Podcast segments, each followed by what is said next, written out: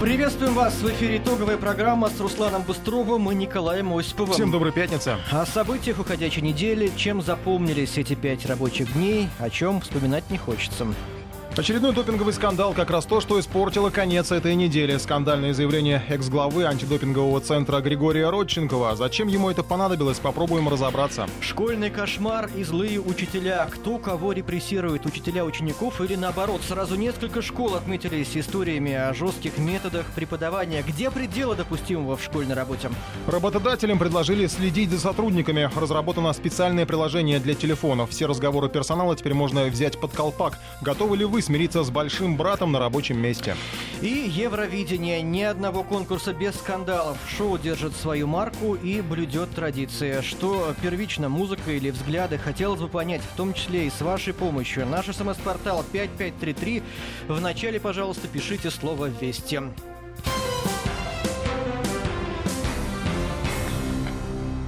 Мы начнем подводить итоги недели. Самые неприятные новости. Допинговый скандал, снова удар по репутации России, снова приходится оправдываться и снова можно говорить о спортивном предательстве. Источником допинговых откровений стал бывший спортивный функционер Григорий Родченко. Сейчас он живет в США, но совсем недавно отвечал за допинговый контроль в России. Он утверждает, что спортсмены регулярно пили коктейль из алкоголя с запрещенными препаратами. Он же признался, что уничтожал и подменял пробы атлетов, чтобы фальсифицировать результаты тестов более того, назвал имена призеров Олимпиады, которые, по его словам, употребляли допинг. Причем рецепт допинга придуман самим Родченковым. Это виски с запрещенными препаратами для мужчин и мартини для женщин. Якобы так незаметнее и быстрее эффект.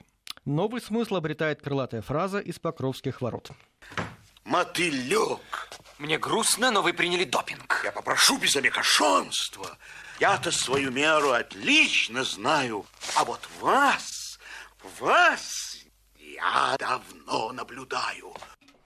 Интервью Родченкова вызвало небывалый скандал, главным образом потому, что его теперь называют убийцей российского спорта. Правда, Всемирный допинговый комитет уже отметил, что все это только слова, а в Москве заявление Родченко назвали клеветой перебежчика. Здесь стоит напомнить, что именно Родченков в свое время был фигурантом расследования уголовного дела о торговле запрещенными препаратами. На контрольной закупке попалась его сестра Марина Родченкова, легкоатлетка. Обвинения были предъявлены и самому Родченкову. Правда, тут же почему-то возник вопрос о его вменяемости вменяемости. Следователи утверждали, что он симулировал. Позднее Родченкова перевели в статус свидетеля. Сестру приговорили к полутора годам колонии и быстро смягчили приговор, сделав его условным. Чиновник продолжил карьеру и потерял должность лишь после недавнего легкоатлетического скандала.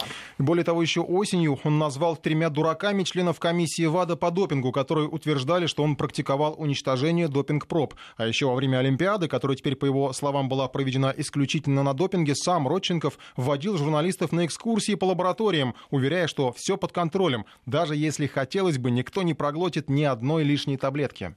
Так, попасть сюда может только ограниченный круг лиц. Это отдельно стоящее здание с совершенно закрытым внутренним периметром охраны, Порядка 30-35 камер отслеживают все перемещения сотрудников. Очень важный фактор для сдерживания тех, в кавычках, специалистов, которые советуют спортсменам вещества, которые якобы не определяются. Таким был Родченко совсем недавно. Преображение радикальное. Что стало причиной, хотелось бы понять. Нам удалось связаться с Денисом Олесовым. Это спортивный врач, директор Института здоровья и реабилитологии НГУ имени Лесговта. Возможно, эксперт поможет нам выяснить мотивы поступка спортивного чиновника. Денис Георгиевич, скажите, пожалуйста, знаете ли вы лично Григория Родченкова, что это за человек такой? Я с ним встречался в бытности его начальником антидопингового центра. Вполне э, вменяемый человек, хороший профессионал. Ничего плохого о нем сказать не могу. Такое преображение, как оно тогда вот могло получиться, на ваш взгляд? Ну, вы видите, здесь, возможно, вопрос не ко мне, а вопрос э, к, э, к нему самому, что случилось, кто его обидел. Собственно говоря, насколько я знаю, сейчас он находится в Соединенных Штатах, а э, у нас с ними отношения не очень хорошие последние годы складываются. Возможно, человека попросили о некой услуге. То есть тут наверное, вопрос не совсем ко мне должен быть адресован. Скажите, вот на ваш взгляд, как специалиста, ну, то, что мы, опять же, не слышали, как лично он говорил про вот все вот эти странные коктейли, но, тем не менее, это звучит uh-huh. в прессе, вот коктейль с алкоголем, я так понимаю, ну, вот у нас э, вообще во всем мире, наверное, специалисты по э, препаратам различным ищут какие-то рецепты, как сделать допинг незаметным, так или иначе он присутствует в жизни спортсменов, просто вопрос в том, разрешенные это или запрещенные препараты. А тут, оказывается, Рощенков придумал э, виски с э, таблетками. Вот, на ваш взгляд, вообще не абсурден ли вот этот рецепт странный? Ну, виски американский напиток, и его происхождение Соединенные Штаты, возможно, это некая попытка прорекламировать э, еще раз этот напиток, не знаю, не готов сказать. С точки зрения, конечно, медицинской, спортивной медицины, такие а, рецепты, мягко говоря, вызывают удивление, потому что, во-первых, э, и все обыватели, и спортсмены знают о том, как пагубно алкоголь действует на практически все системы органа организма, меняет скорость реакции, меняет скорость восприятия. Кроме того, по стоп-листу ВАДА за 2016 год алкоголь внесен в этот список по определенным видам спорта как допинг. Здесь тоже, в общем-то, это повод для разговора. Ну и достаточно сложно представить, чтобы спортсмен с высокой концентрацией внимания, сил начал принимать заведомо гепатотропный яд, потому что продукты метаболита алкоголя, они токсичны для печени, а значит снизит ее показатели. А мы, в общем-то, все, что стараемся сделать в рамках реабилитационного восстановительных мероприятий, это как раз наоборот, убрать токсины усталости, снизить влияние посттренировочного стресса на организм спортсмена. То есть тут налицо некий диссонанс. 100 граммов перед стартом 100 граммов перед боем. Стартовый, перед боем, перед стартом. Скажите, вот... Перед стартом уже странно звучит. Еще, еще э, ваше мнение хотелось бы узнать. Вот в мысли приходит такая аналогия, что, допустим, в 2000-х годах у нас остро стоял вопрос, э, да он и сейчас в некоторых дисциплинах стоит, по поводу преемственности спортсменов. Ну, был явный кадровый голод, поскольку вот такая э, инерция Советского Союза, она уже ушла. И вот, допустим, ну, были провальные чемпионаты по хоккею, вот сейчас идет чемпионат, слава богу, вроде с нашими хоккеистами как-то удалось кадровое голодание, это удалось его исправить как-то. Нет ли ощущения, что, ну, если вот такие вот функционеры попадают в команду чиновников спортивных, что сейчас, может быть, какой-то уже начинается кадровый голод чиновников, потому что, ну, хотя Роченко, он вроде советской школы, да, еще, он советский спортсмен-то был вроде бы как, но а, вроде бы как одна команда должна работать, а, а получается, что, а, ну, тут практически спортивное такое предательство, что ли, да, получ... мы получаем. Ну, здесь, здесь я с вами готов согласиться, что это больше похоже даже не на спортивное, а на предательство в принципе, потому что каждый гражданин своей стороны находится он за ее пределами или где-либо было в другом месте, все-таки должен помнить, что он ее гражданин.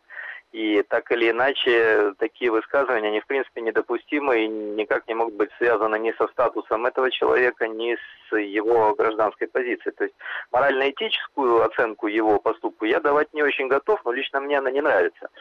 А что касается чиновников, ну, вы знаете, у нас Минспорта, ВФМБА отличные ребята, достаточно молодые, энергичные, готовые работать.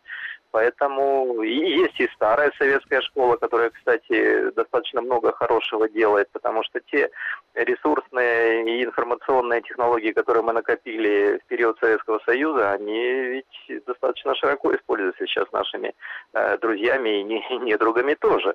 Денис Георгиевич, ну, все-таки я, вот, э, вы говорите, не будете затрагивать морально-этический аспект, а все-таки затронули, поэтому я тоже скажу свою реплику. Вот, э, если человек профессионал, его дело быть профессионалом до конца. Даже если он видит, что творится какое-то беззаконие в его стране, он должен об этом говорить. Вопрос в том, когда это делать. Почему э, господин Родченков не говорил этого во время Олимпиады, когда все было замечательно, не было ни одного его интервью? Водил экскурсии журналистов. Все было прекрасно. Вопрос лишь в том, почему, когда прошло более двух лет, вот вдруг проснулась совесть или что? Вот, вот в этом для меня лично главный вопрос. Вы знаете, для меня скорее вопрос в другом, что мы всегда говорим о правах человека, и западные наши коллеги о них говорят громче раза в два. И есть такая вещь, как презумпция невиновности, которая предполагает, что если вина человека не доказана, то говорить о ней как минимум нельзя, а как максимум э, нехорошо. Вот с этой точки зрения я не совсем ситуацию эту понимаю. Мы многого не знаем. Возможно, есть какие-то личные обиды, возможно, есть какие-то советы э, других людей с той стороны. Здесь возможно все, потому что любой информационный повод, э, призванный дестабилизировать психологическое равновесие наших ребят в спорте, он сейчас широко используется на Западе. И для этого абсолютно не нужно наличие сколь-либо значимой доказательной базы. Достаточно просто сказать и это уже превращается Ну, в информационную уже- Так, Так, шумиху. э, вот в том-то и дело, что в последнее время достаточно просто сказать, и все в это верят, поскольку допинговые скандалы случаются один за другим. Это просто уже достало, ну, реально, Денис Георгиевич. Почему это происходит? Просто каждый день об Согласен этом сообщают. В чем здесь проблема главная? Нас топят, Согласен что ли? Нас прям хотят задавить, или мы сами виноваты и где-то не досматриваем? А Серафим Саровский сказал, что плохие люди даются нам в назидание, чтобы не быть на них похожими. То есть я меньше всего бы хотел, чтобы мы по- повторяли такие же вещи в ответ и как-то уподоблялись им подобным. Но то, что нужно обратить внимание на нашу подготовку и тщательнее, внимательнее относиться к тому, как мы оберегаем нашу спортивную честь за рубежом, наверное, это правда. Наверное, здесь и нам нужно какие-то информационные поводы отрабатывать и организовать систему контрпропаганды. Но это задача Министерства спорта, немножечко не мой уровень. Не только как мы оберегаем, но и кто оберегает, теперь становится понятно. Так точно, так точно, конечно. Спасибо большое вам. Денис Олесов, Да, директор пожалуйста. Института здоровья и реабилитологии, спортивный врач в нашем эфире. Ну, из Минспорта сегодня было много реакций на эту тему. Ну, например, Министерство спорта не видит, не верит в то, что пробы российских спортсменов на Олимпиаде в Сочи могли быть подменены тайком от них, и при этом э, стоит на позиции доверия к атлетам, заявляющим о своей чистоте от допинга, сказал журналистам замглавы ведомства Юрий Нагорных. Ну, он же, кстати, сказал, что, скорее всего, обида двигала э, чиновником, поскольку он был отлучен от э, работы, да, у него к нему были претензии, и вот обиделся и э, выдал вот такие вот слова. Хотя И- надо заметить, что Нью-Йорк Таймс, когда писала об этом, а у них там есть слова о том, что а, официальных как бы доказательств э, всему этому нет. То есть, как вот ты правильно сказал, это пока только слова. И еще э, из Нагорных. Россия всегда заявляла, заявляла о своей готовности сотрудничать с любыми международными организациями, включая Всемирное антидопинговое агентство, чтобы доказать приверженность принципам чистоты спорта допинга. Информация о применении отечественными спортсменами допинга на, на- на Олимпийских играх в Сочи – это политическая игра против России, потому что она является одной из сильнейших стран в мире. Это уже мнение российского лыжника Александра Легкова. И из Кремля есть реакция. Кремль поддержал бы иск Минспорта, в том числе к изданиям, распространяющим клевету о допинге российских спортсменов, заявил пресс-секретарь российского президента Дмитрий Песков. Вот. Ну, а еще Нагорных, да, вот заявление. Никакой допинговый скандал, никакой допинговой программы в российском спорте нет и не проводилось. Обвинение издания «Нью-Йорк Таймс» не имеет под собой никаких оснований. Ну, будем следить, конечно, за внимательно за этой историей. Я уже сказал, да, в интервью с господином Олесовым, что почему-то вот очень часто в последнее время случаются эти допинговые скандалы, и как-то хотелось бы понять, в чем здесь проблема. Ну, новые скандалы, они уже, в принципе, не удивляют, потому что, Да. в принципе, понятно, что это такая некая компания отдельно взятая, и она продолжается, и пока она продолжается, но пока как-то все-таки ситуация такова, что мы, не скажу, что мы как-то сильно готовы ответить что-то на эту компанию. Ну, так надо как-то отвечать. Ну, и, естественно, э, Ну, обращать... вот Кремль уже сказал, судебные иски. Ну, э, в рамках закона, естественно. Суд- Судебный иск к Нью-Йорк Таймс. Хорошо, это интересно будет посмотреть за этой судебной тяжбой. Однако ж мир прочитал эту публикацию и охотно верит, потому что именно предшествовали вот этому скандалу множество других допинговых историй. А что касается вот э, этой конкретной истории, конечно, когда прошло два года после Олимпиады, два, больше двух лет, Да.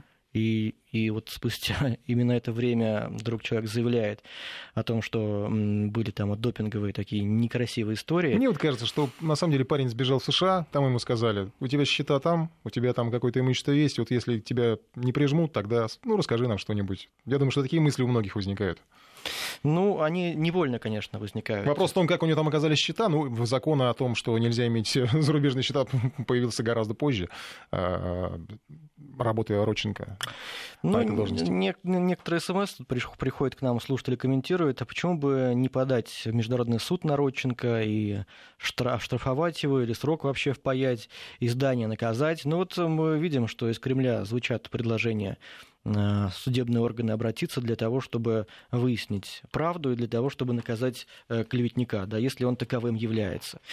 Вот эта вот история, да, которая случилась совсем недавно, еще только развивается, набирает обороты. Посмотрим, как она будет развиваться, и будем вам непременно об этом сообщать. Эта ну, неделя отметилась сразу несколькими учительскими скандалами. В Златоусте педагога обвинили в излишней строгости. Учительница заставляла читать на переменах, давала сложные домашние, домашние задания, оставляла на продленку. Сейчас учителя проверяет прокуратура. А, там еще фигурирует обвинение в вымогательстве подарков. Якобы те, кто не дарил, подвергались самым суровым педагогическим издевательствам. Какие доказательства представили школьники, пока неизвестно, но ученики из Тулы поступили хитрее. Они записали на видео фрагмент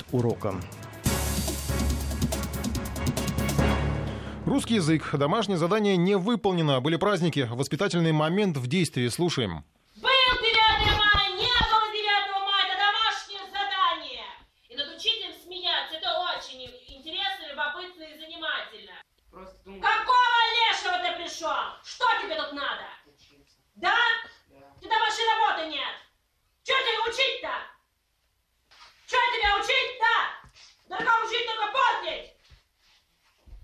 Ого, Что умный? Все шабалдыжничаете, как проститутки по району ходите. Что ты ешь там? Я ничего не ем. Тон, смени. Значит, тебе тут это отвечу. Мое терпение лопнуло уже.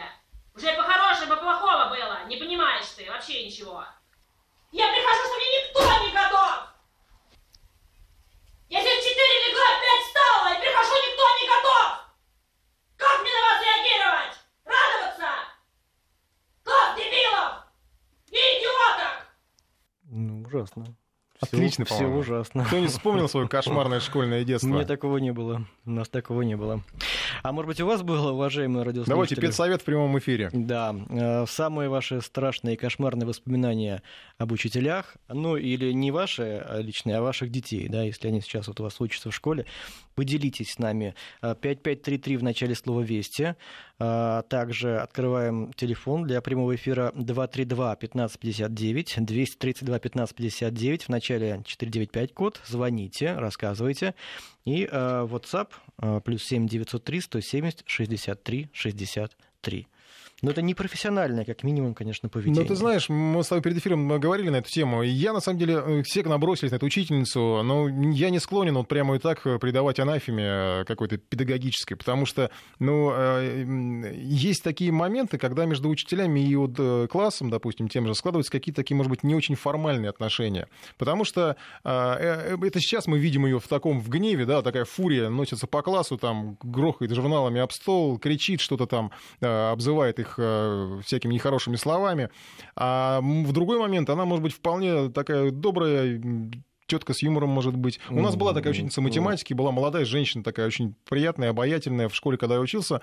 А, и она себе, ну, в какой-то момент она могла себе позволить там как-то пошутить с нами. Нам было весело, она умела вела, вести урок так, что, а, чтобы как-то разрядить, разрядить обстановку, чтобы, ну, это нормальный педагогический прием. Немножко где-то пошутить, чтобы дети лучше поняли тебя, а, что ты им преподаешь. И в какой-то момент, когда, если мы что-то там не делали, там, набедокурили, она могла наорать, ну, может быть, где-нибудь, может быть, даже близко вот к такому тону, и на нее никто не обижался, ну, кроме, может быть, видимо, некоторых учеников, которые в итоге потом, а, что называется, стуканули начальству. А, Все это стукануло, дошло до директора через родителей, и в итоге учительницу уволили. Вот я знаю, мы тогда просто встречали ее потом уже детьми маленькими, когда она уже ее уволили из нашей школы, спрашивали, а кто, а, кто ну, все-таки на вас вот, донес-то? А она настолько хорошая женщина оказалась, что она сказала, я вам не скажу, потому что, ну, это неправильно будет. Mm-hmm. Потому что понятно, что могли быть проблемы уже в классе. Она все-таки взрослый, умный человек. Mm-hmm. То есть э, я к тому, что она их не лупит, не бьет этих детей. Ну, То есть и на том спасибо. На... Ну, не, ну, есть какие-то, конечно, зверства, позиция. наверное, да, там э, мы в Ютьюбе в том же полно вот этих учителей полу, полуадек... вообще неадекватных. А тут, ну, довели, довели женщину, ну что, ну, не знаю, Нет. я вот как бы не склонен ее как-то там казнить, э, хотя она уже там, за нее уже там и школа как-то оправдывалась, там, что-то уже там какое-то продолжение информации это было, что вот она виновата. Там, Мне кажется, неформальные отношения бывают между учителями и классом. Потом а, ученички а, тоже такие могут а попасться. кто выстраивает эти отношения? Отношения. Сам учитель же и выстраивает. Но если ты не можешь держаться в рамках этих неформальных отношений и оставаться человеком, то не делай эти отношения неформальными. То, что мы сейчас услышали, услышали ну, это просто какой-то ужас. Я не понимаю, как, как можно учиться у такого учителя. Это не профессионализм. Человеку, на мой взгляд, нельзя работать с детьми. Нам пишут, если дети дебилы, при чем здесь учитель? Ну, это как раз задача учителя работать с любыми детьми. и быть готовым к тому, что дети бывают разные. Они не всегда сидят смирно и слушают. Ну, там Михаил Положа- пишет, что так просто учитель орать не ну будет. и кем будут эти дети потом, вот после т- такого воспитания в школе? Ну, они просто поймут, что вот это нормальный стиль общения. Если в школе преподают им именно такой стиль общения, они точно так же будут общаться дальше в жизни. Да, может быть, это гораздо лучше, чем дома. Так, У нас Александр на связи. Да, Александр, здравствуйте. Да, здравствуйте. Вот у вас А. был такой кошмар в школе? А, Вы знаете, не кошмар, у меня была очень хорошая учительница по математике, которая вот не могла выступить в таком тоне, но это был и прекрасный профессионал, и замечательный как бы человек. Вот. Она могла себе позволить, но это, кстати, вот э, это э, помогало людям сосредоточиться, как-то собраться. Вот видишь, Руслан. Вот. Э, И То, о в то же время говорю. как-то никто на это не обижался. Так что я считаю, что все в порядке вещей, и учительницу, то есть... То есть, ну, когда вас не- называют дебилом, когда ни к чему не способным и так далее, я тут, она говорит, я встала в 4 утра, вы нифига не сделали. Это нормальный стиль общения. Слушайте, ну дело в том, что все же понимают, ну, э, а, а что, И на- на- надо сказать детям, что они все, вот каждый из них спиноза там, да, вот э, что как она должна. Ну, а мне кажется, как ну, минимум уважительно относиться к ученикам. А это, ну, как, как может, ну, ну, во-первых, э, Так не она знаю. уважительна. Смотри, А Руслан, я уж- вот сейчас на стороне Александра, потому что она их накануне видела, как она говорит, они где-то шлялись там, значит, по этому, по району, да, там, может быть, даже и кто-нибудь что-нибудь употреблял, какое-нибудь там слабоалкогольное. Не- Ну, Я, ну, конечно, не хорошо, грешу сейчас на них. Ну, болтались по району, а и сегодня ничего не сделали. И чего? Вот после этого Ну и- разговора они перестанут болтаться по району и, и Ну, значит, какое-то делать? внушение, какое-то внушение Ничего есть. это не изменит. Ничего это не изменит абсолютно. Вот таким тоном они точно так же будут болтаться завтра по району и точно так же завтра не сделают никакого Это знаешь, ну, ну, ну, я понимаю, что, может быть, кого-то это травмировало сильно. Я что думаю, кстати, там на самом, на самом деле а, родители, я думаю, задели ее слова, потому что она, это не было вот в нашем эфире, просто все там большая запись, по больше пяти минут. А она говорила, что вот и вашим родителям тоже ничего не нужно, потому что они не следят за вами, они не а, контролируют, сделали вы А уроки или зачем нет. говорить про родителей вообще детям? Это как ну, так вообще согласен, нормально? да, ну тут ну, уже Ваши довели- родители, довели вы женщину. идиоты, а ваши родители тоже идиоты. Ну, Нет, тогда иди, она идиотами не называла. Тогда иди из школы туда, где не идиоты, и работай не с идиотами, если такая умная. Зачем ты с идиотами такая умная сидишь здесь тогда? Я не понимаю. 232-1559. Еще Илья на связи у нас. Да, здравствуйте, Илья, Здравствуйте, город Москва. Я бы тоже хотел заступиться за учительницу. На самом деле, я работал, э, так получилось, в 90-е годы, я три года сельским учителем отработал. И дети там бывают абсолютно разные. И В основной хлебнули, хлебнули, да, конечно наверное? Хлебнули, Что? наверное, в школе. Хлебнул. Дети бывают разные. И бывают такие прям умницы, и ребята, и мальчишки, и девчонки, особенно в старших классах, когда они понимают, что им что-то надо. А средние классы, пятый, шестой, седьмой, ну, кроме как дебилами, их и действительно не хочется называть, потому что действительно... И я вам еще скажу. Вот она сейчас сказала такую фразу, черточка такая. Она встала в 5 утра, она готовится к, к- к уроку, она проверяет тетради, а эти идиоты ничего не учат, ну терпение иной раз просто кончается, ну ты бьешься, бьешься, у тебя есть план, у тебя есть Слушайте, материал. а кто вас Этот материал заставляет? надо Вот вас в течение какого-то срока времени. Илья, вас кто заставлял? Ну не бейтесь, уйдите на другую работу. Молодой человек, извините, Да. вот я часто на этой радиостанции, я ее всегда слушаю весь ФМ.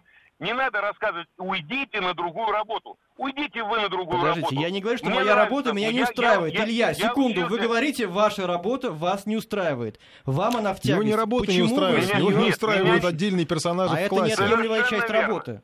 Совершенно верно. Моя задача детей учить. Чему? Их задача. Чему? их- Вы учите, учите детей таким образом? Вы учите орать? Вы учите Я не говорю сейчас про отношению? то, что каким образом. Но терпелка иногда ломается, Вот я согласен. Понятно. Потому что, ну, ты сам посмотри, ну, и вот, э, ну, а, ты, ну, возьмите Геоглобус, Гло- Глобус, Да, я тоже Географ, вспоминаю Глобус об этом Пропил, да? в фильме. Я Ну, тоже вспоминаю об ну. этом фильме. Но помимо того, что Очень там были очень неформальные ситуация. отношения в классе, там были и другие отношения. Отношения Ну, в походе, в кино ходе всегда которого, всё красиво. в ходе которого все-таки этот географ Хабенский был замечательным человеком, за которым потом в итоге подтягивались эти дети. Так может и эта учительница Ну, замечательный человек. быть, Почему да. же? Он же тоже орал на, на своих вот этих вот э, балбесов, которые там с ним шли куда-то там, да, или в классе, которые ни черта не делали. Орал, еще Ну, орал, ну и на что? Градусова, помнишь? Ну, И выпивали. Еще один нет, с учителями я, я лично не выпивал. нет.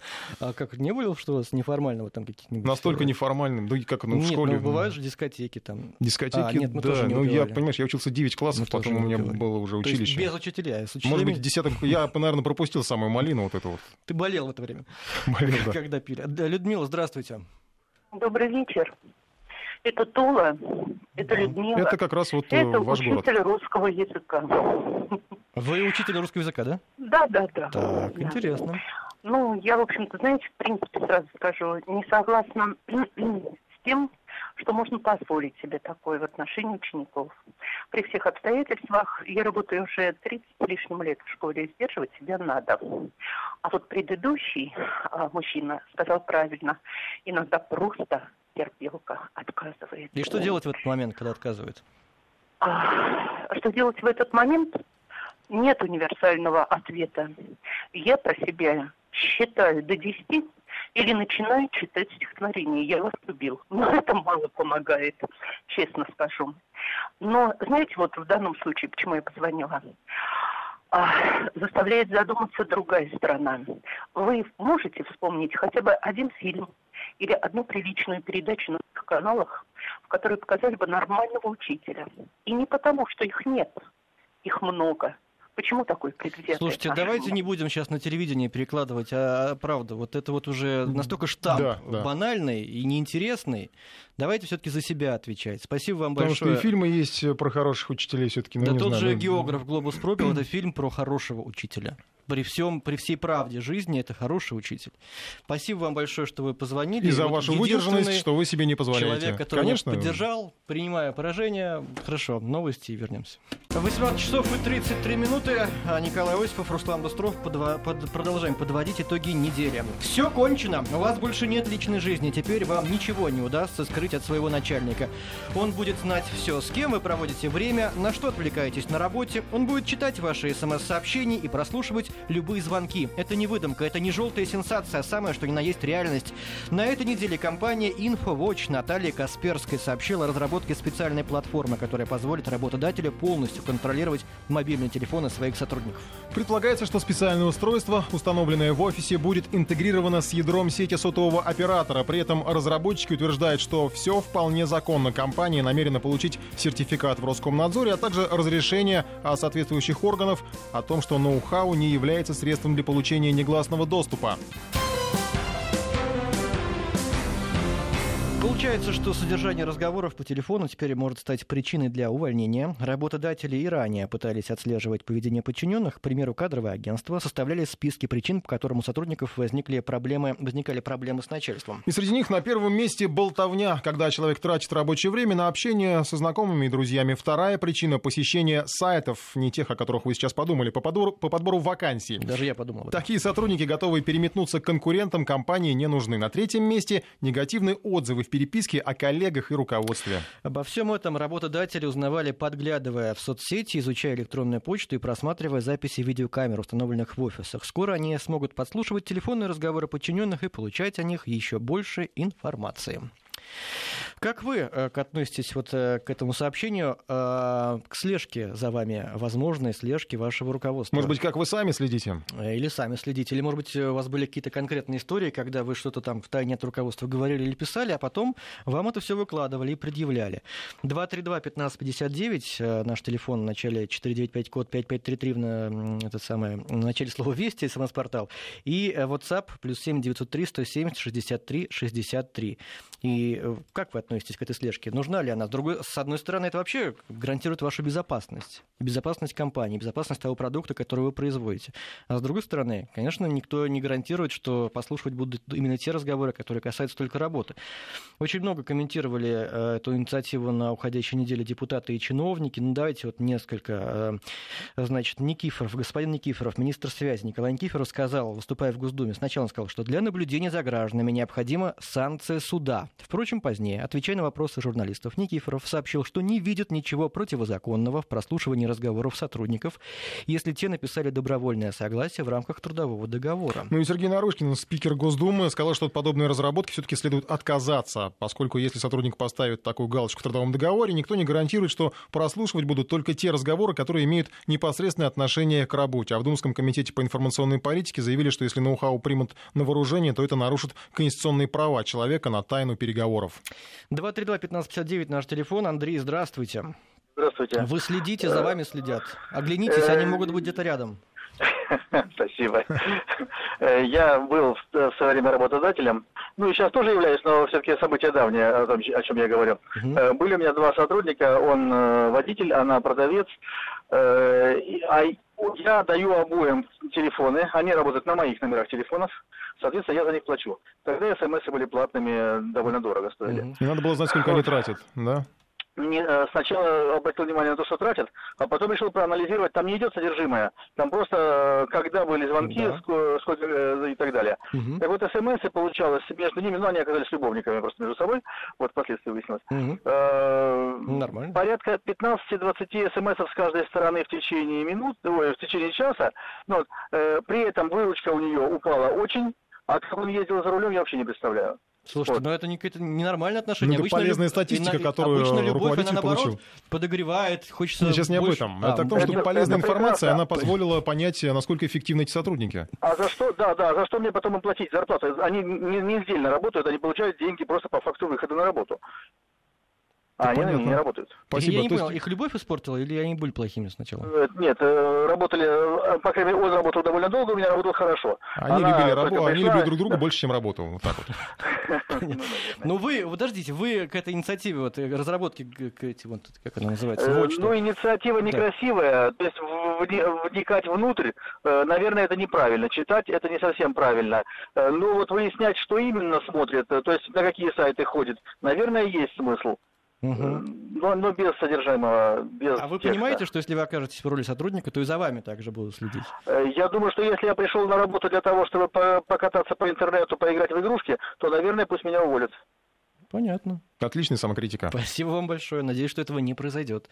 Ну, в этом есть, конечно, доля правды. Если ты находишься на рабочем месте, ну, включи, Тут вопрос в пределах, мозг вопрос в пределах допустимого. Вот смотри, мозг. не общайся камеры, по корпоративной камеры почте ставят в офисах, камеры ставят в офисах. Ставят. Кого-то это, может, изначально как-то пугало. Все привыкли, сейчас уже ну, никто, по-моему, не обращает на них внимания. Даже позируют иногда. Да, да, Мы сейчас да, можете, охране, можете посмотреть на нас на сайте радиовесть.ру. А, то, что сисадмины следят за вашим трафиком интернет, да, там, куда вы, что вы, как вы. Ну, это, это тоже нормально, все привыкли к этому, да. Здесь вопрос только в том, что пределы допустимы. Телефонные переговоры это вроде бы как некое такое вот, ну, закрытое личное пространство. Но с другой стороны, у тебя служебный телефон. Что ты будешь трепаться на служебном телефоне? Хотя, ну, ну, я не знаю, ну, может быть, что-то действительно срочное личное, там, не знаю, там, ну, бабушка да. заболела. Не дай бог. Ну, это как бы не является тайной, если заболела. Ну бабушка. да, ну не знаю.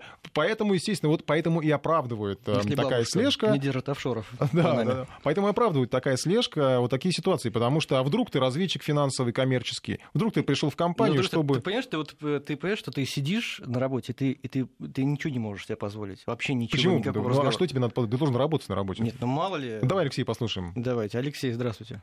А, здравствуйте, дамы и господа. Ну, что могу сказать? А, я дам, нет, категории... дам, дам, нет, дам зрителям. А я знаете, вы что-то знаете, Слушателям, уважаемые. Понятно, хорошо. А, вы знаете, я как раз категория, наверное, и тот, кто следит, и тот, за кем следят, дабы я руководитель среднего звена. Понятно ну, руководитель департамента. Угу. А вот, э, вы знаете, инициатива вот от, э, знаете, больше, наверное, пиаром, нежели здравым смыслом. То, что вы бросили фразу «а вдруг шпион?», э, шпионы так не палятся. Они не настолько глупы, потому что э, доводилось работать с людьми, которые работали ну, в компаниях, так сказать, под, коммер, под коммерческим прикрытием. Засланные Это люди казачки. с высоким уровнем интеллекта и не позволяющие себе говорить а, по мобильному телефону в офисе, да еще с, э, с доступной сим-картой. Это первое. Вот. То, что касается просмотра трафика, это необходимая мера, а, отслеживающая а, сотрудника. А эффективность его э, все-таки есть критерии оценки общие принятые, и их достаточно легко ну, понять. Вот. Поэтому я считаю, что, на мой взгляд, это просто дешевая угу. пиар-компания Касперского. Да, Спасибо вам большое. Подожди, вот, Коль, вот хорошо, ты говоришь, на работе надо работать. А я работаю. Вот я работаю, я выполняю план. Да, мы видимся прекрасно. Да. У нас рейтинги растут каждую неделю. Супер. А почему я не могу позволить себе на личную тему поговорить на работе? Если я работаю при этом хорошо. Может, ну, быть, это, может быть, это свобода, может быть, я кому-то звоню, меня кто-то вдохновляет. Профессия потом... журналиста такова, что ты всегда да... можешь это оправдать некими служебными необходимостями. Знаешь, человек... я когда-то давно корреспондентом начинал работать, сделал материал про э, секс по телефону. И мне материал. пришлось э, чуть ли не звонить. Да, я звонил, но я не дозвонился до секса по телефону. Я залезал на сайт, где... служебным положением. Пользовался служебным положением, да. Я не знаю, что о нас подумают, обо мне подумают наши сисадмины, э, но, тем не менее, мне служебная необходимость была, понимаешь, позвонить, э, записать какой-то там разговор, э, хотя бы приветствие какое-то, да, там. Я не знаю, как потом, намного ли я разорил нашу бухгалтерию за звонок. Ну, звонок был недолгим, правда. Я думаю, что они не сильно обиделись. И? И вывод из этого? Вывод, ну, никто мне ничего не сказал, но, тем не менее, если бы такая ситуация сейчас была, наверное, должны были быть, быть возникнуть вопросы. А как что минимум, это, да? Как минимум. Как а я им сказал, а это служебная необходимость. Но это, опять же, понимаешь, напряг. Тебя вызвали бы куда-то там в службу безопасности, ты бы сказал, ну вот мне надо было по работе. И все это какое-то ненужное уже это самое. 232-1559. Здравствуйте, как вас зовут? Сергей. Здравствуйте, Сергей меня зовут. Да, Сергей. А, смотрите, у меня вот такое мнение по этому вопросу. Я сейчас тут послушал и вас, и выступающих. Значит, э, моменты слежки работодателя за работником, это, в принципе, нормальная практика. Частично оно уже есть. Вот я могу примеры привести. Допустим, значит, отслеживание посредством электронных пропусков время прихода и ухода. Да, да. Наличие на рабочем месте. Это первое. Второе. Разумеется, могут отслеживать, что происходит на вашем рабочем компьютере. Он там подключен к серверу, да, то есть это блокирование, во-первых, всяких социальных сетей. Ну, на работе вы не имеете права в них лазить и не должны, собственно Почему? говоря, да? не факт. Мы по работе должны, например. Ну, а есть люди, у которых специфика, конечно, да. требует нахождения в социальных сетях. Возможно, это как связано с продажами, с маркетингом, еще с какими-то вопросами. Но в большинстве случаев, вот я, например, юрист, мне в социальных сетях находиться, ну, смысла нет. Я могу максимум находиться, помимо сайтов, на которых я ищу информацию, какие-то форумы юридические, где я там тоже черпаю какие-то данные. Но ни, на, ни в каких социальных сетях, уж не говоря там о каких-то развлекательных сайтах, к ним запрещается доступ. Вот, например, у меня на предыдущей работе был запрещен доступ ко всем социальным сетям, к YouTube. Но это реально и... помогает, что ли, прям повышает производительность труда?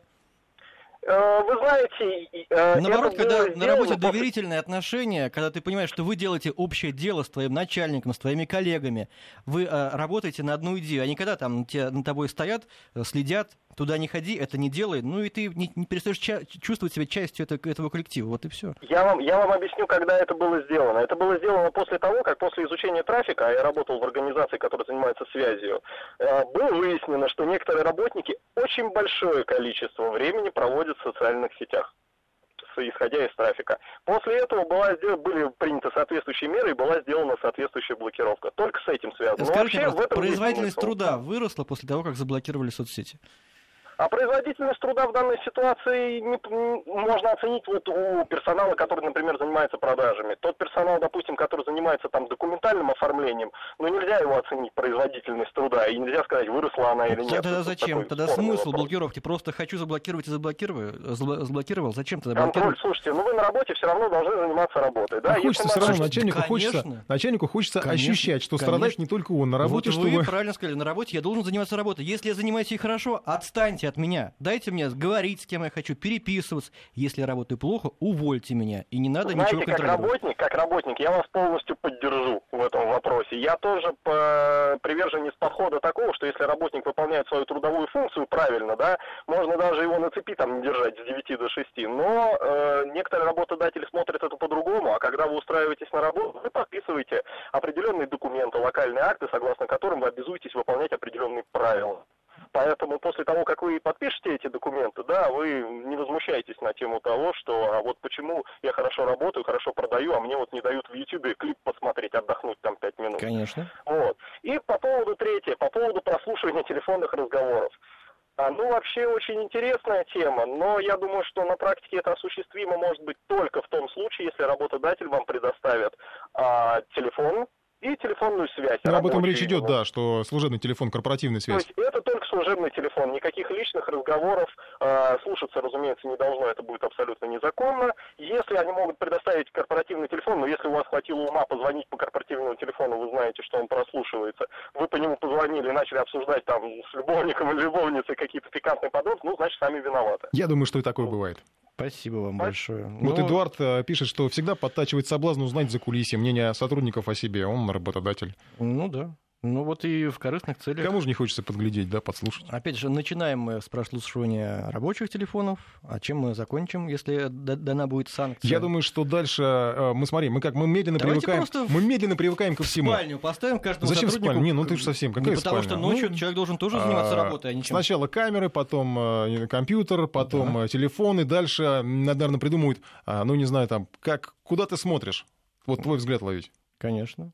Посмотрел не так на Да начальника, надо все мысли, уволен. надо мысли давно уже отлавливать. Мысли — это следующая стадия. Я не понимаю, почему до сих пор не запрещены А представляешь офис, где ни одной мысли? мысли. Представляю. Но это не наш. 232-1559. Здравствуйте, как вас зовут? Александр. Да, Александр. Ну, собственно говоря, я с предыдущим как бы выступающим полностью согласен с точки зрения того, что если это телефон корпоративный, а, то, пожалуй, да, я предупрежу людей, которые со мной общаются, что личные разговоры по этому телефону я не рекомендую осуществлять. Сам, естественно, не буду это делать. Другой вопрос, а, если поставить вот это оборудование, о котором все говорят, а, ну, в этой связи, то будет большой соблазн и личные телефоны начать слушать.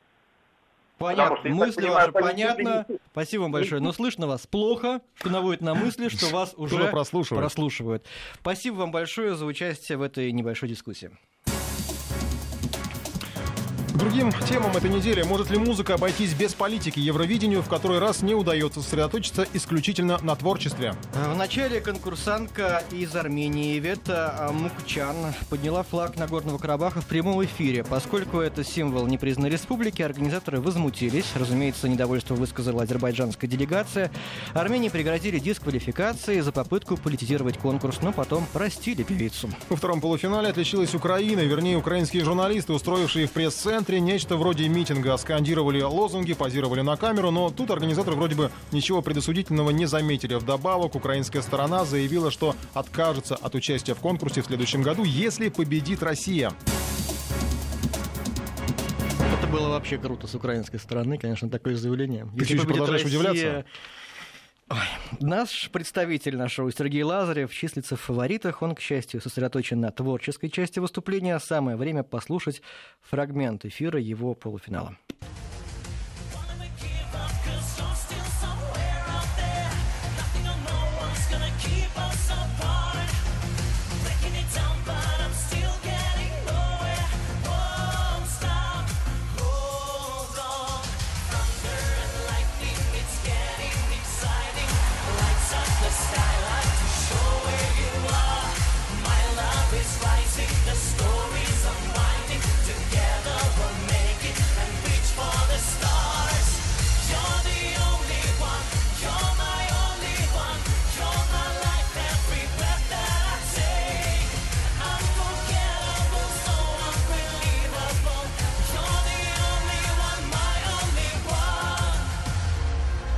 Качает, качает прям, да? Да молодец, Да. молодец. А, Но это по-прежнему Вести ФМ, информационная станция, не музыкальная, не удивляйтесь. К сожалению, в комментариях к этому видео в соцсетях отвратительное количество попыток перетащить все в область политики. Разумеется, самые активные пользователи те, кто выдает себя за украинцев. Им, кстати, адресованы возмущенные комментарии. Достали, хватит, сколько можно, но интернет-тролли это не волнует. Они в своей стихии, и мы предлагаем обсудить пределы разумного в музыке и в шоу-бизнесе. Насколько аполитичным должен быть артист, насколько политически активным он э, вправе являться. В общем, что первично, музыка или взгляды? 232-1559, э, телефон вы уже помните, надеюсь, код 495-5533 в начале слова «Вести» и WhatsApp плюс 7 903 170 63 63. Пожалуйста, ждем. Я вот еще, кстати, не очень понимаю, ну, у меня такая мысль возникает, что здесь все-таки первично э, Евровидение и музыка, или вот эти скандалы первично, а уже потом Евровидение, потому что, ну, все-таки интерес к конкурсу это э, добавляет же, правильно, вот такие вот э, Конечно, истории. пиар любой Пиар, да, хотя, ну, не знаю, нуждается ли Евровидение в пиаре, ну, наверное, как и любое мероприятие нуждается. Нуждается, безусловно. И, конечно, и песен, таких вот хитов на Евровидении бывает не так уж много, не так уж часто да, они там появляются. да, да, тут согласен. Но, с другой стороны, вот мы понимаем, что музыкант это тоже человек, он тоже гражданин страны, да, то, или иной. Почему он не может высказать свою позицию, если ему это хочется? Я считаю, что высказываю свою позицию, но не на сцене. Я, ну, Евровидение, тем более, кстати, Евровидение, да, вот возьмем. У них, я специально почитал э, те, э, публикации РИА Новостей, они вот цитировали правила Евровидения. Текст песни, выступления не должны навлекать на конкурс плохую репутацию. Песни, содержащие политические или рекламные послания, ругань, нецензурные выражения, до конкурса не допускаются. И уже были такие прецеденты, когда до Евровидения не, не, не выпускали туда ну, На Украине людей там же явно политическая песня украинского, украинского участника. Ну, сейчас вот другая ситуация, видимо, какая-то. 232 Потому что были случаи, у них, когда вот Ющенко, вот этот первый а, оранжевый, у была... них там не пустили. Нет, Руслан это Руслан, она там сплясала, и ладно. А там, ну, да. там был другой, чуть не победил другой конкурсант, который там э, прославлял как-то что-то вот, эту, вот эту оранжевую историю. Mm-hmm. Его не, уж слишком там было все как-то так эм, политизировано. И тогда другая ситуация все равно была. Ну да, мы с тобой перед эфиром обсуждали и все-таки пришли компромиссу в какой-то веке. Я э, согласен с тем, что музыкант э, имеет право на свою позицию, политическую любую, но выраженную в творчестве Конечно, напиши не песню, просто... если... Э, вот смотри, это, знаешь, это дебил может вот смотри, выйти я, на сцену я и плакат развернуть. Билет, а, я ты, покупаю а ты сочини билет. песню, песню да. так, чтобы сочини, это пожалуйста. про- вот пробрало... что там у нас в 90-е там, да, и Шевчук там э, пел да, актуальные Цой, песни, пожалуйста. да, там и э, Скорпион со своими ветром Именно перемен. поэтому они... Она ста... просто, правда, совпала. Именно поэтому они остались в истории. А если бы они просто вышли, там, сняли штаны или да, вывесили баннер, Ну и когда то... ты начинаешь уже там, э, вот как, допустим, Мадонна, когда пусть Райт были, да, она там целую лекцию устроила со сцены, рассказывала про то, как вместе с ней приехали а, помню, геи, гетеросексуалы, мусульмане, христиане, иудеи, кто там еще. В общем, с ней приехал целый, целый мой в ковчег, а и она вот рассказывала, показывала тем самым, что, значит, э, свободная страна, где она живет, а вот Россия такая, значит, не свободная. А, мы пришли, я заплатил билет, я тогда, правда, не ходил, но я, допустим, зритель, я заплатил билет, чтобы слушать, как ты поешь. Ну, Смотреть да. шоу, а не слушать твои политические взгляды. Мне это неинтересно. Михаил у нас на связи, может, у него какая-то другая точка зрения. Здравствуйте, Михаил. Да, здравствуйте, ведущие из Москвы я. Э, вот. Свое мнение хотел бы сказать вот по поводу Украины. Да, мне кажется, Украина использует вообще, в принципе, любой шанс, наверное, чтобы крикнуть всему, всему миру, какая Россия, значит, нехорошая, что как бы мы, в принципе, враги. Ну вот, хорошо, имеет ли право музыкант на выражение политической позиции я, как? Я, я считаю, что нет. Я считаю, что нет. Потому что, э, ну вообще, что касается Ну тогда все песни были это... про любовь. Да. Не, ну, э, можно петь и про войну, но не на Евровидении. Евровидение позиционирует как э, такой праздник, да, такой независимый от каких-то политических э, там мотивов. И, в принципе, я считаю, что здесь не должно быть политики. Сюда как бы политику вмешивать не стоит. Именно Потому в Евровидении что, ну, тогда бы у нас или, все или... песни сейчас были про Сирию. И, и именно в Евровидении не стоит вмешивать политику, или вообще в творчество любого музыканта не надо? Не, вообще, вообще, вообще творчество, в творчество, когда вмешиваешь политику, это много, много что портит. Потому что Слушайте, я, я не знаю, неоднократно почитайте, был на концертах. Хорош вам, правда. Почитайте Пушкина, почитайте Лермонтова, там везде есть так или иначе политические стихи. Как без этого? О чем писать тогда? Человек пишет о том, что у него болит. Он имеет право писать о том, о чем он хочет. А потом, смотри, если совсем а, вот от политики уходить, вот не, только музыка, никакой политики, то, то туда доходило на том же Евровидении до абсурда. 78 год, а, когда телезрителям из Иордании сообщили, что победил в конкурсе бельгиец, а на самом деле победил израильтянин. Просто тогда сложные mm-hmm. отношения были. И ну, нельзя было дать, а, рассказать иорданцам, что победил вот израильтянин. Пусть они там спокойно себе живут, считают, что бельгиец победил. То есть, ну, совсем уже абсурд, конечно. Это мы сейчас не о творчестве, а вот об организации ну, да. всего процесса в целом.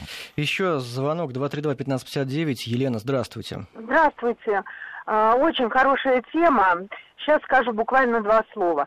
В свое время, когда Шевчук попытался высказывать свое мнение, БГ сказал очень хорошие слова. Он говорит, а ты что, политик? Ты не имеешь права. А, все слушатели, они смотрят на певцов, на этих, как на Бога, понимаете? Естественно, они владеют умами своих зрителей. И поэтому свое личное мнение высказывай его лично. А что это песня? Вот песня это что? Это да. выражение себя. Правильно? Да, сам песня, этот поезд в огне он писал. Согласна. Да. Пожалуйста, песня, пожалуйста. Но не выступать, ну, не да, говорить согласен, и не да. призывать. Ну, да. То, что сейчас вот БГ, к сожалению, зачем он эти слова произносит? Он в песнях все сказал, это прекрасно.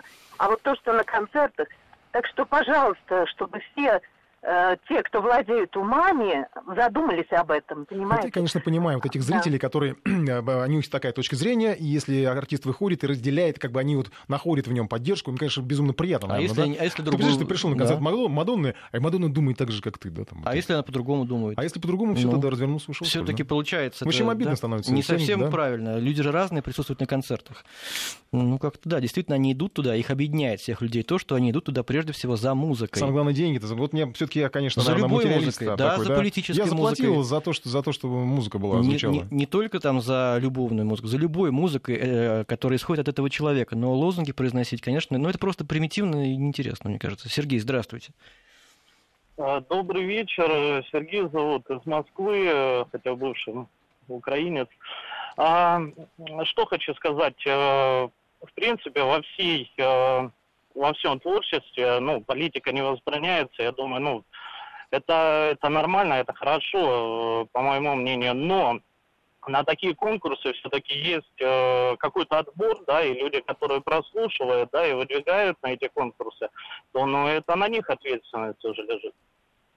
Ну, отбор-то есть, действительно, да, и много, вот мы уже говорили, что песни были заблокированы, некоторые как бы такие околополитические или близкие к политике. Хотя тут, на самом деле, вот вспомним прошлый, кажется, прошлый год, да, когда вот эта вот э, песня «Closet to Crime», там слова были, э, и, или позапрошлый, что ли, год, когда это россиянки выступали, там, две сестры, и вот это слово «crime», Uh-huh. Все сразу восприняли, что это про Крым. Ну, там смысл совершенно другой был, но захотели, захотелось так услышать. То есть, как бы тут уже начинается вопрос при, придерутся, что-нибудь не так, вроде пел там что-нибудь про любовь, а оказывается, да никакой не любовь тут.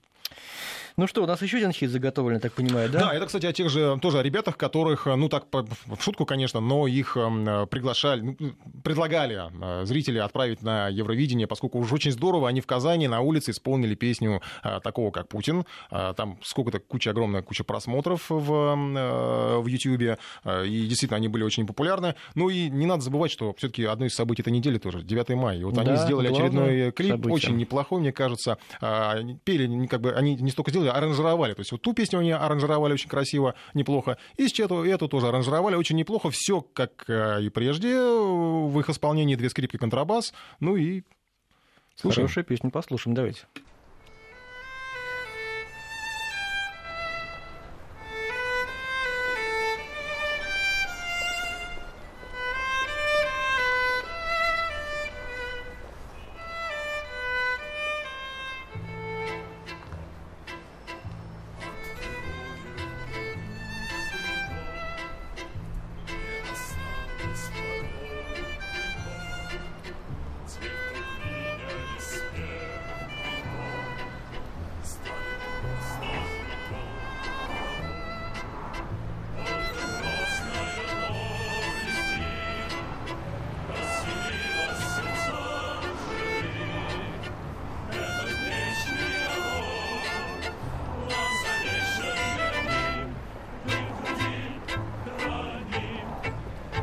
Казанские ребята молодцы. А, поздравили всех ветеранов, да и всех россиян с 9 мая. А, одно из все-таки ярких событий этой недели. И всех с прошедшими праздниками. Всем хороших выходных. Это была итоговая программа. Николай да, Осипов, спасибо Руслан вам Быстров. большое. В очередной раз признательность вам выражаю за этот очень интересный и нескучный вечер. И также присоединяюсь к пожеланию Николая Осипова. Хороших вам выходных. Встретимся на следующей неделе.